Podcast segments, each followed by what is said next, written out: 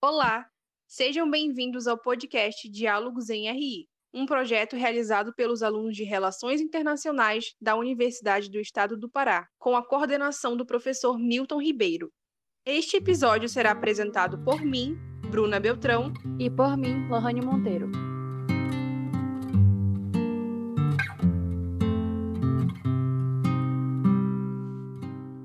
No episódio de hoje, a gente traz mais uma indicação de leitura, que é o Habib.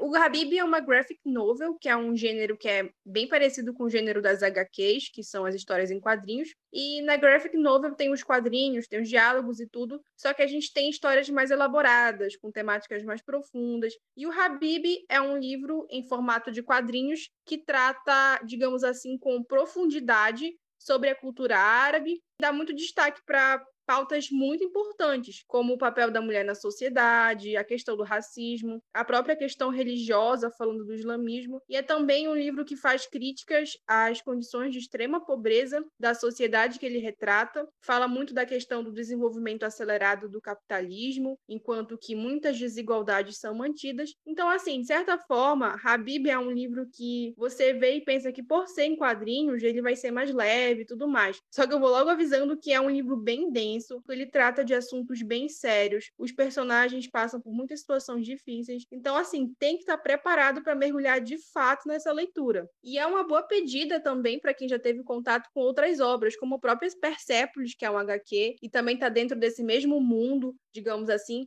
Ou então Maus, que é um, também uma graphic novel, que trata da experiência de um judeu polonês que é sobrevivente do Holocausto. Então, assim, Habib é um livro muito recomendado é uma graphic novel, tem quadrinhos, trata de temáticas muito importantes, mas ele, ele a gente precisa estar tá com a cabeça bem arejada para absorver todas as informações, todas as situações e as problemáticas que são retratadas. Habib foi escrito pelo cartunista Craig Thompson. Ele escreveu a obra pensando em retratar uma espécie de mundo híbrido de contos de fadas do Oriente Médio e modernidade industrial.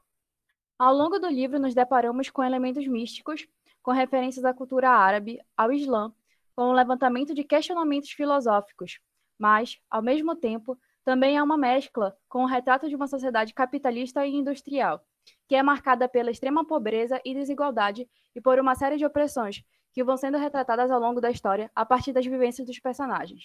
Ao longo da leitura, ao mesmo tempo em que aprendemos sobre diversos aspectos históricos, culturais e religiosos, também somos impactados com o sofrimento humano, que é transmitido de forma marcante, sensível e crítica. Que o homem não te define, sua casa não te define, sua carne não te define, você é seu próprio lar. Então, Habib vai contar a história de dois personagens, a Dodola e o Zem, que se conhecem quando são crianças e já têm uma vida muito sofrida. E a partir do momento em que eles se encontram, eles passam a contar um com o outro e a se apoiar. Só que antes de encontrar o Zem, a Dodola é uma menina que já aparece nas primeiras páginas do livro e logo de cara o leitor se depara com a cena do pai dela vendendo ela para outro homem para que ela se casasse com esse outro homem, sendo que ela só tinha nove anos. Aí, pouco depois, esse homem que, digamos assim, comprou ela, que casou com ela, no caso o marido, ele acaba morrendo e a Dodola, que era só uma criança, foge e vai parar em um mercado de escravos. Aí, lá nesse mercado, ela fica exposta à venda, assim como outras pessoas também ficam, inclusive muitas crianças ali, que são colocadas para serem vendidas e depois escravizadas.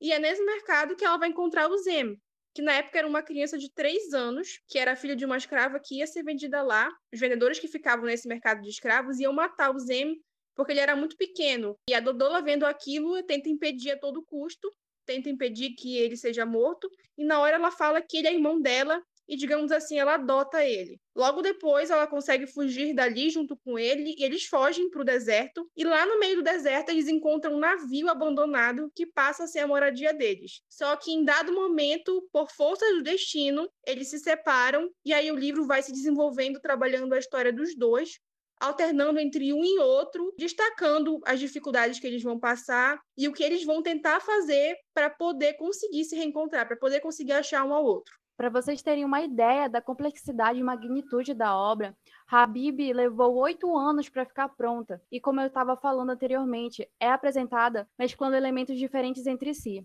Se por um lado a gente consegue enxergar a presença de vários elementos de certa forma mais medievais, mais antigos como o sultão, o harém, a venda de escravos, a adaptação de contos místicos como As Mil e Uma Noites e até mesmo a forte presença da religiosidade, do sagrado, das origens do Islã e das principais histórias sagradas que fazem parte dele, por outro lado, a gente consegue enxergar o retrato de um mundo moderno, com carros, prédios, shoppings, barragens, tudo isso em uma história única. Temos então uma obra que junta muitas referências do Alcorão, da cultura árabe, à medida em que junta referências do mundo atual capitalista, do consumo, da exploração e do expansionismo. É importante ressaltar que o próprio Craig Thompson deixa claro que o livro é uma espécie de conto de fadas e que, apesar de ter muitas críticas e problemáticas reais, a composição da história em si é puramente ficcional. Mas essa ficção nos sensibiliza de tal forma que nos faz refletir bastante sobre muitas questões.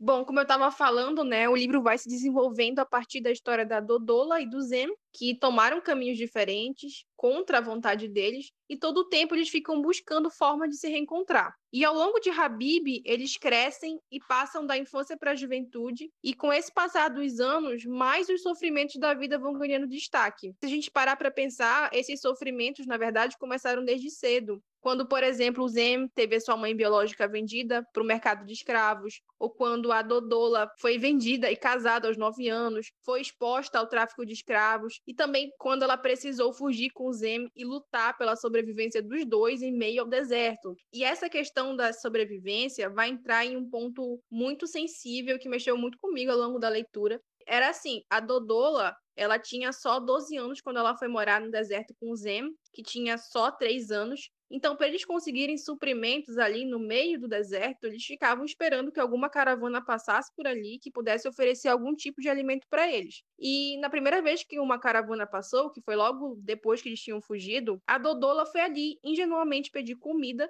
só que, infelizmente, ela percebeu que a moeda de troca para sua sobrevivência seria o seu próprio corpo. Todas as caravanas que passavam, sem exceção, quando viam uma jovem menina pedindo comida, acabavam forçando ela a se prostituir em troca dos alimentos. Com o tempo, a Dodola se habituou àquele sacrifício porque ela não tinha escolha, sabe? Ela não tinha para onde ir, ela era uma escrava fugitiva, não tinha uma família com quem contar. Por ser uma menina, ela era vista pelos outros como objeto, como algo inumano. Essa questão de gênero é muito perceptível porque traz a objetificação da mulher e é bastante tratada em Habib. Em uma sociedade marcada pela opressão de gênero e pela extrema pobreza, a prostituição acaba sendo, na maioria das vezes, a única forma de poder sobreviver. E mesmo para as mulheres que não precisam recorrer à venda do seu corpo, o assédio é uma marca constantemente firmada. Nós, como mulheres, podemos sentir o quão pesada essa questão era para Dodola e o quanto essa sensação de impotência sempre vinha à tona quando ela olhava em seu entorno e percebia que não tinha como sair das situações de opressão em que estava. A posição da mulher na sociedade acaba sendo muito bem retratada no livro e a gente percebe o quanto essa posição sempre é definida pelos homens. O que uma mulher deve ou não fazer não é determinado por ela mesma, mas pelos homens. Dodola era uma garota muito inteligente, que era muito boa como contadora de histórias e sabia escrever bem, mas estudar era visto como uma tarefa exclusivamente masculina. Então, as funções que recaíam sobre ela e sobre as demais mulheres seriam a de servir os homens no papel de objeto e, na pior das hipóteses, de escrava sexual. Em determinado momento da história, Dodola foi capturada pelos soldados de um sultão poderoso que tinha centenas de mulheres que eram suas escravas, e Dodola seria mais uma delas. Recusar aquele destino significaria sua morte, e o que prendia Dodola à vida era o objetivo de reencontrar Zen. Por isso que a gente consegue perceber que ela resistiu, que ela se submeteu à escravidão porque ela não tinha outra escolha senão a morte. A vontade que ela tinha de reencontrar Zen era o único porto seguro que ela tinha na vida dela. Era o maior do que todo o sofrimento que ela passava. Por isso se tornou o objetivo de vida dela.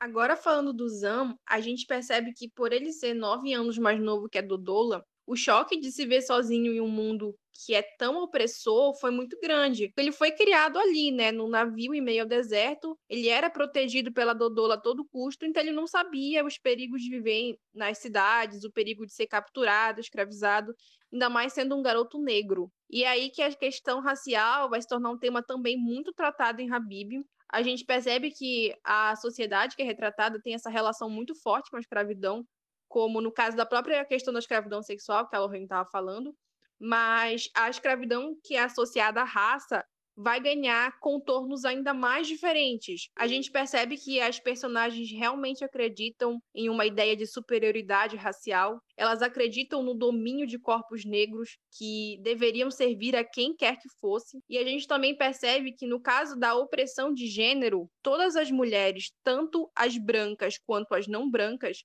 estão sujeitas à escravidão sexual. Mas quando a gente fala da opressão racial em relação a homens, a gente vê que os homens negros são muito mais brutalmente escravizados, digamos assim, do que os homens brancos. E é claro que nessa sociedade existe a escravidão e servidão dos homens brancos, até porque existe uma diferença de classe muito grande, né? Como eu estava falando, tem um sultão que está no topo do poder e tem muitas riquezas, muitos servos ao seu dispor, e ele vai ter servos tanto brancos quanto negros. Só que, como eu estava falando, os homens negros são mais brutalmente escravizados, digamos assim. As funções que os homens negros vão ter são muito mais pesadas e hostis do que as funções que vão, vão ser atribuídas aos escravos brancos.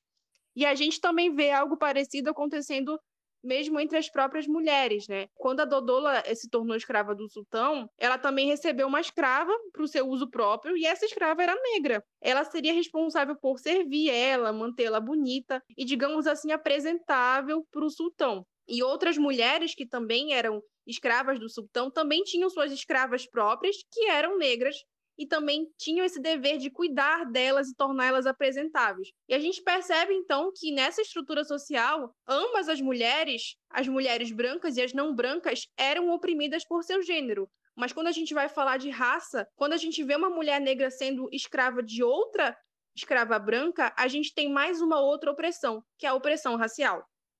Para além das duas questões que a gente apresentou anteriormente, a questão de gênero e a questão de raça, a gente também tem um cenário de extrema desigualdade social, em que as pessoas vivem em condições insalubres, sem ter o que comer, sem ter onde viver e sem ter mesmo liberdade. É também retratada com bastante ênfase a destruição causada pelo capitalismo com suas indústrias, com os shoppings, os prédios, mostrando como esse desenvolvimento acaba sendo exclusivo para uma classe, enquanto outra parcela da população é sacrificada. Enquanto as cidades se industrializam, as desigualdades são cada vez mais aprofundadas. As pessoas trabalham em condições de subemprego e o fruto de seu trabalho é colhido por aqueles que mais têm poder e riqueza. Inclusive, tem várias partes do livro que demonstram bastante isso. Muitas vezes, vemos pequenos vilarejos sendo retratados como lugares repletos de pobreza, com rios de poluição rodeando as cidades e a escassez de alimentos. E quase todo aquele lixo que praticamente afoga a população é proveniente de dejetos industriais, de lixo doméstico das cidades grandes e do descaso e abandono completo que as autoridades têm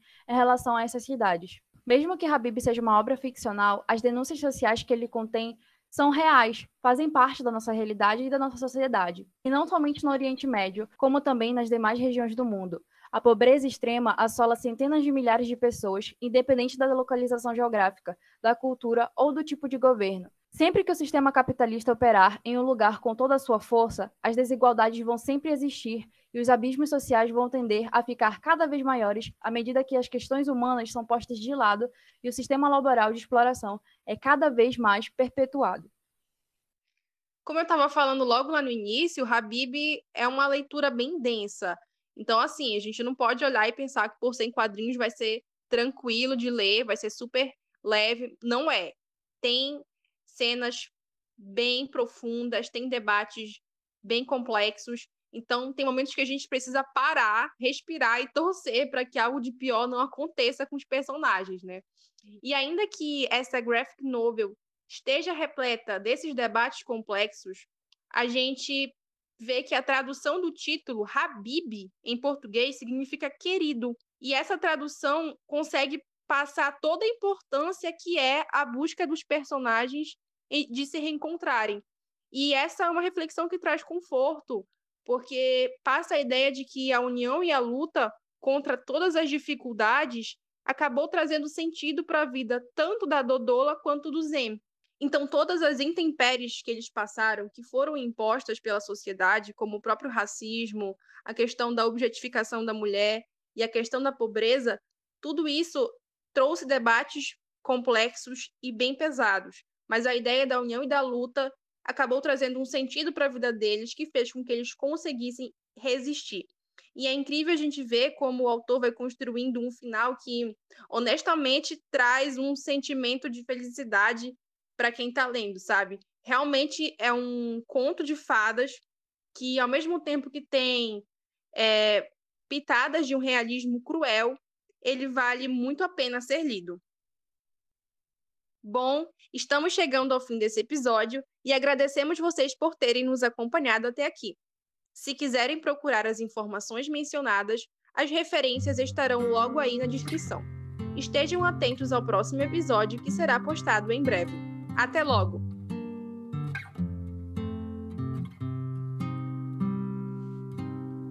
Triste, louco mar, será qualificada ela quem recusar.